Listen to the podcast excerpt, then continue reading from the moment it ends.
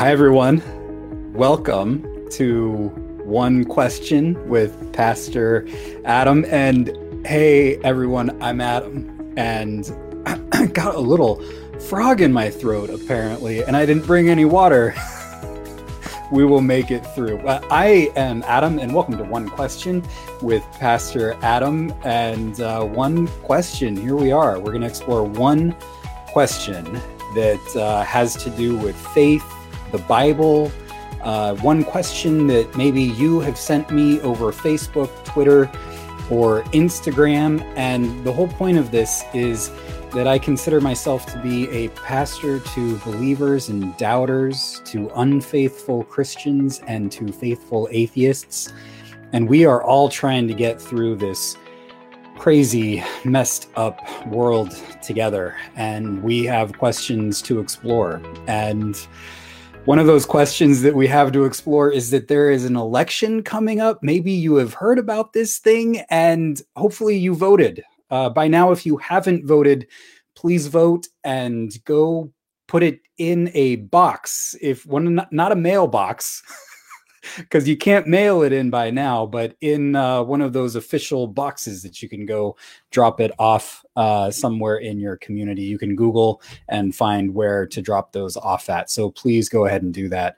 Uh, but the question that we have today is is the topic of anti-fascism and the bible is anti-fascist and so is the gospel and this may come as a big surprise to you because uh, there is a lot of power in the bible especially in political rulers and here's one of the things that is so important to understand about the bible is that it tells the truth about political rulers of Israel and Judah.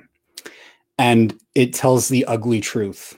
If you read the Bible, especially First Samuel all the way through Chronicles, which are books of the Bible that uh, tell about the kings of Israel, you're going to find something that is really interesting. And that is this that there is not one good king in all of the Bible. They're all corrupt. they're all they're they all tend to be fascists. And here's what I mean by fascists. Fascism tends to try to keep power through ultra nationalism, through some kind of xenophobia, through uh, through scapegoating a common enemy tries to keep power and centralize power for those who are hold powerful positions and don't want to lose it that's what fascism is all about. It uh, develops more and more power more and more wealth more and more corruption for themselves. And we see this dynamic happening in the bible and it's right there at the beginning. There's a huge warning about this uh, in the Bible, and you find it in First Samuel chapter 8. And I'm just going to read this passage to you because it's so important when it comes to the Bible and politics. The Bible is prophetic. And what I mean by that is that it gives you this message that if you are a political ruler, your job is not to get more and more money for yourself, more and more power for yourself and for your friends. Your job is to help those who are marginalized, those who are in need, including the foreigners in your midst. So here's here is the warning that we get right at the beginning of this process. This is First Samuel chapter 8. I'm just going to read verses 4 probably through uh, 9 because uh, this will give you a gist of it. Israel it doesn't have a king yet.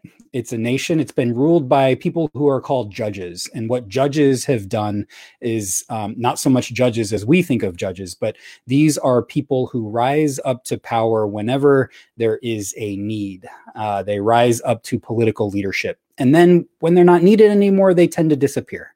Uh, it's a little bit chaotic, but uh, it, it works uh, for a time, and then the people demand a king. And here is what the prophet Samuel says to the people who demand a king. Then all the elders of Israel gathered together and came to Samuel at Ramah and said to him, You are old. Ouch, come on. Ageism right there in the Bible. it says, You are old, and your sons do not follow in your ways. Appoint for us then a king to govern us, like other nations.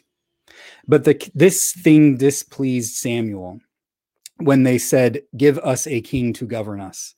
Samuel prayed to the Lord, and the Lord said to Samuel, Listen to the voice of the people in all that they say to you, for they have not rejected you, but they have rejected me from being their king over them just as they have done to me from the day I brought them up out of Egypt to this day. Forsaking me and serving other gods, so also they are doing to you. Now then, listen to their voices. Only you shall solemnly warn them and show them the ways of the king who shall reign over them. And this is crucial. So, what are the ways of the kings that are going to rule over them? So, Samuel, reported all the words of the Lord to the people who were asking him for a king. He said, These will be the ways of the king who will reign over you.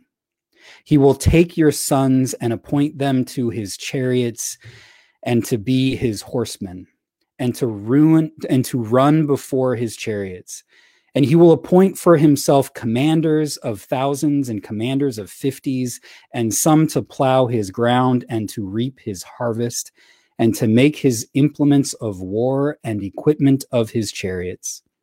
He will take your daughters to be perfumers and cooks and bakers. He will take the best of your fields and vineyards and olive orchards and give them to his courtiers. He will take one tenth of your grain and of your vineyard and give it to his officers and his courtiers. He will take your male and female servants and the best of your cattle and donkeys and put them to his work. He will take one tenth of your flocks, and you shall be his slaves. And in that day you will cry out because of your king, whom you have chosen for yourselves, but the Lord will not answer you in that day. Ouch. so here at the beginning of the almost the beginning of Israel's history, Samuel says, You don't want to be like, you don't want to, you don't want a king. But everybody says, Yeah, we actually want to be like just like everyone else they the people see that the other nations have a king to rule over them and they think there's something really cool about that. They think that there's something cool about just like being like everyone else. And here samuel says if you're going to do that the king is going to rule over you in ways that look a lot like modern day fascism. The king is going to uh, the king is going to turn you into servants, into slaves. The king is going to be just like Egypt of old. So, if you want to be just like all the other nations that rule through power over and against others, that power is going to snowball and it's going to lead the ruler to behave in ways of power over and against their own people. That's the warning that Samuel gives. And if you read the history of Israel and Judah, it's exactly what happens. There's no good king in all of Israel. Even the greatest king in all of Israel, a man named David, becomes corrupt in this way. Uh, before I get to David, we'll just do the first king, Saul. Saul is made king over Israel, and he does exactly this. and uh, he ends up amassing wealth for himself and for his friends. Uh, he doesn't care about the needs of the poor and the marginalized. In fact, he he gains more and more wealth for himself, which makes other people. I mean, the wealth between the rich and the poor during this time was massive. If that sounds familiar to you, we have the same issue today, and David grows up uh, during the time of Saul, and God turns away from Saul because Saul has fallen into this fascist way of leading. And David, God chooses David over Saul. And how does David respond in this moment to Saul? Saul sees that David is amassing more and more uh, prestige among the people. And Saul ends up trying to kill David uh, because this is how fascists work. They try to kill off or imprison or do something to their political opponents, right? they try to demonize their political opponents and put them in jail. So, what David ends up doing here is responding to Saul over and over again with nonviolence. David refuses to fall into fascism. He refuses to mirror the fascism of his own political opponent. And this is where you've heard you've heard that David had the heart of God. This is where David has the heart of God. David refuses to be the fascist that his enemy is. He refuses to respond to violence with violence of his own. That is the heart of God. David is the youngest of all of his brothers. He's got nine brothers, I think, and he's the youngest of them all. This shows you that David is vulnerable. He knows what it's like to be vulnerable. David was the shepherd of his family's flock. He knows what it means to try to protect the sheep that are vulnerable. That is why God chose David. Not to gain power through violence over and against others, but because David had the heart of someone who knew what it was like to be vulnerable. And thus, David's mission in political leadership, in being the king, was to rule in a way that cared for the poor and the weak and the marginalized, those who were most vulnerable. And David does this for a time and then he falls into trouble. As you know there's as many of us we all do. There's a bit of there's a bit of fascism within all of us. We all have to resist that part within us that would love to rule through power, that would love to rule through selfishness. This is part of what's so important about the Bible is that there's a little bit of Saul in all of us. There's a little bit of David in all of us. They're bad kings throughout the Bible because they're bad things inside of all of us and we all have to learn how to deal with it and so david has these moments in his lives in, in his life and probably the biggest moment in his life was when he was looking out over his kingdom and he saw a woman named Bathsheba taking a bath and he demanded that she come to his room so that he could uh, have relations. Do you like that? This is the awkward moment of one question with Pastor Adam. so that he could, so that let's call it what it is, he could rape her. Uh, that's what David ends up doing. Uh, Bathsheba doesn't have a choice in this situation. There's a power dynamic that is that is wrong in this situation, and David takes advantage of somebody who's vulnerable.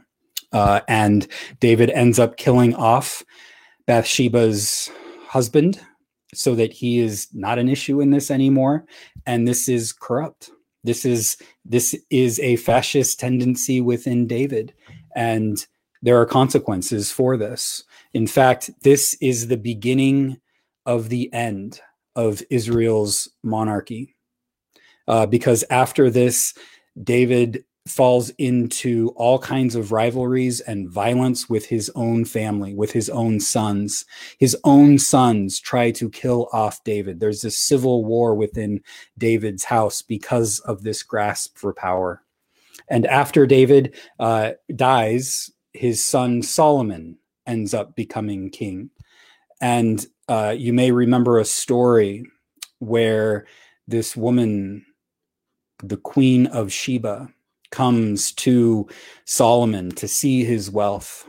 And the Queen of Sheba comes to Solomon and says, Wow, God has given you all of this wealth, all of this wisdom, all of this power in order that you might be just, in order that you might give justice to those who are in need. And in the Bible, justice is not about punishment. Justice is about meeting the needs of those who are vulnerable. That is what the Queen of Sheba says to Solomon your job is. It is not to gain more and more power for yourself. It's not to gain more and more wealth for yourself. It's not about you at all. It's about how you help those who are most in need. That is the message that the Queen of Sheba gives. She's this prophet from outside of Israel who follows the one true God. The Queen of Sheba comes and says, This is your mission, and God has given you all of these gifts so that you can fulfill that mission. But Solomon forgets. He forgets what his mission is. And in fact, Solomon then becomes just like Egypt of old. He forces people into slavery in order to build his own temple. He amasses more and more wealth for himself. Solomon is one of the richest people who has ever lived. And he got that way because he forgot about the needs of those who are on the margins, the needs who are of those who are vulnerable. Listen to this. a little later, there's a king named Ahaz, and uh, Isaiah, the prophet Isaiah, is uh, alive during the king of uh, Ahab, and uh, Isaiah says this in chapter ten: "Ah, you who make iniquitous decrees." This is politicians. Those of you that we would say today who make unjust policies that's that's what isaiah is talking about. Are you who make iniquitous decrees who write oppressive statutes to turn aside the needy from justice and to rob the poor of my people of their right? That widows may be your spoil and that you may make the orphans your prey. That's what the political leaders did during the days of Isaiah. It's what they did during all of Israel's history.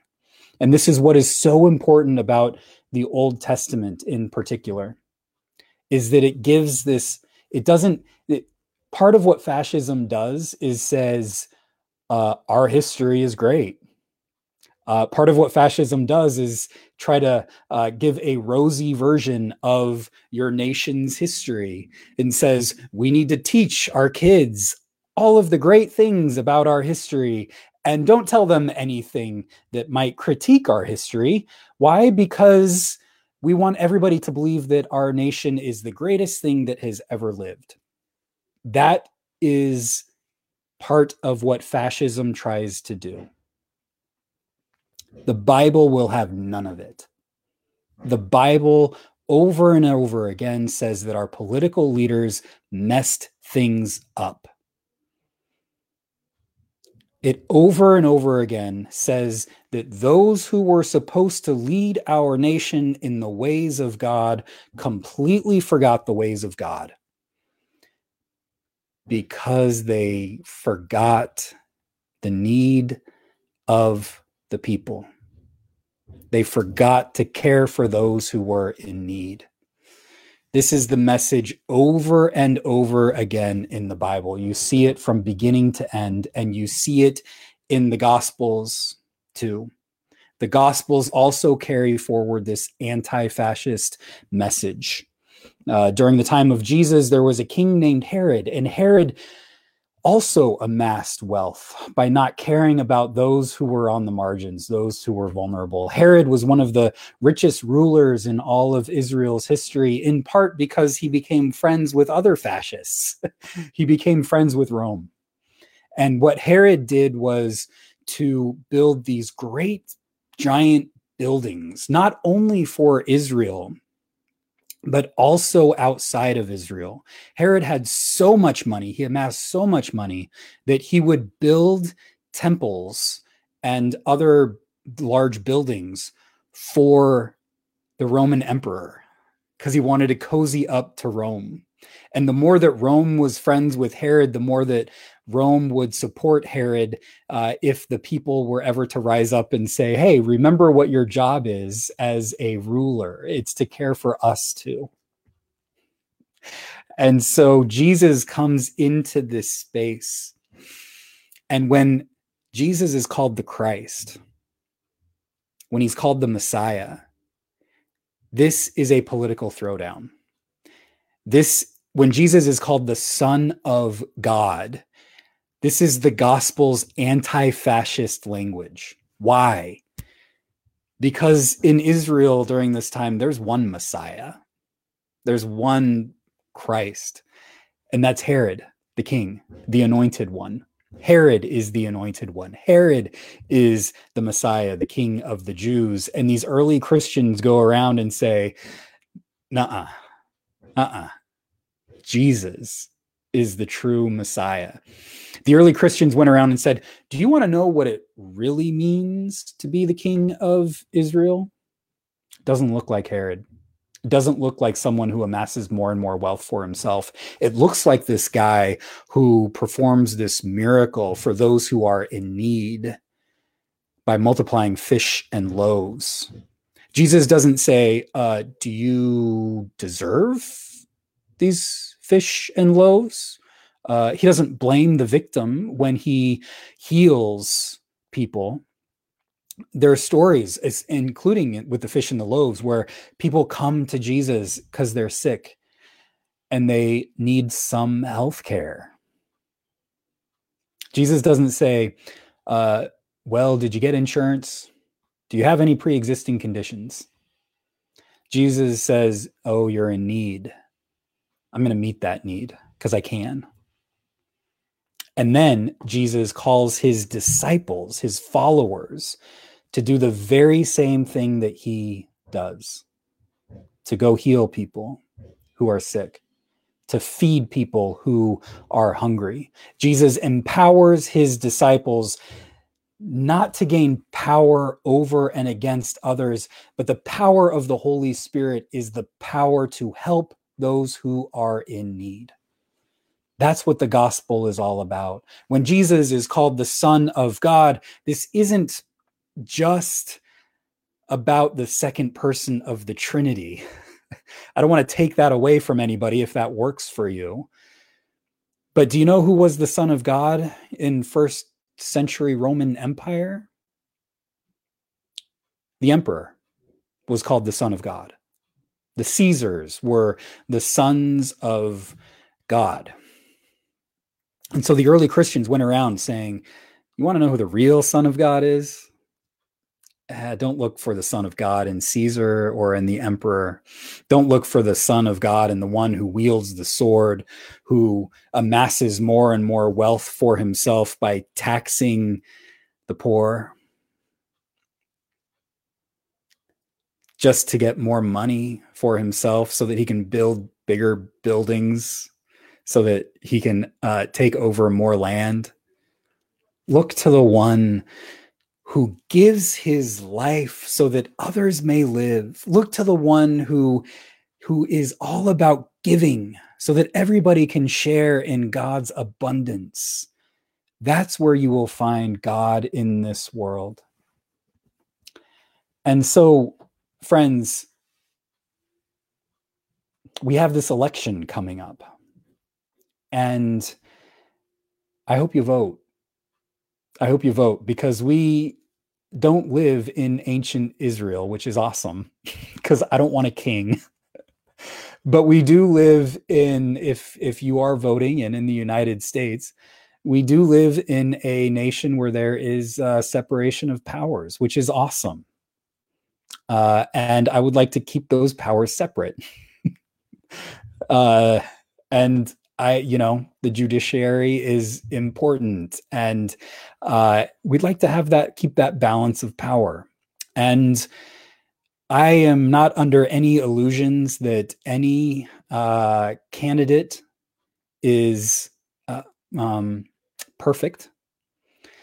But I do think that there are candidates who are more prone to fascism and less prone to fascism. and I will not tell you which one that you should vote for, but uh, as we vote, just invite us to keep uh, keep in mind what the Bible is calling us to do to care for those who are most in need.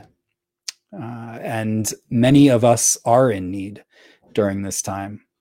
Many of us are uh, suffering from uh, our businesses closing down uh, because of the coronavirus. Wouldn't it be great if we had another stimulus check to help us through this difficult time together?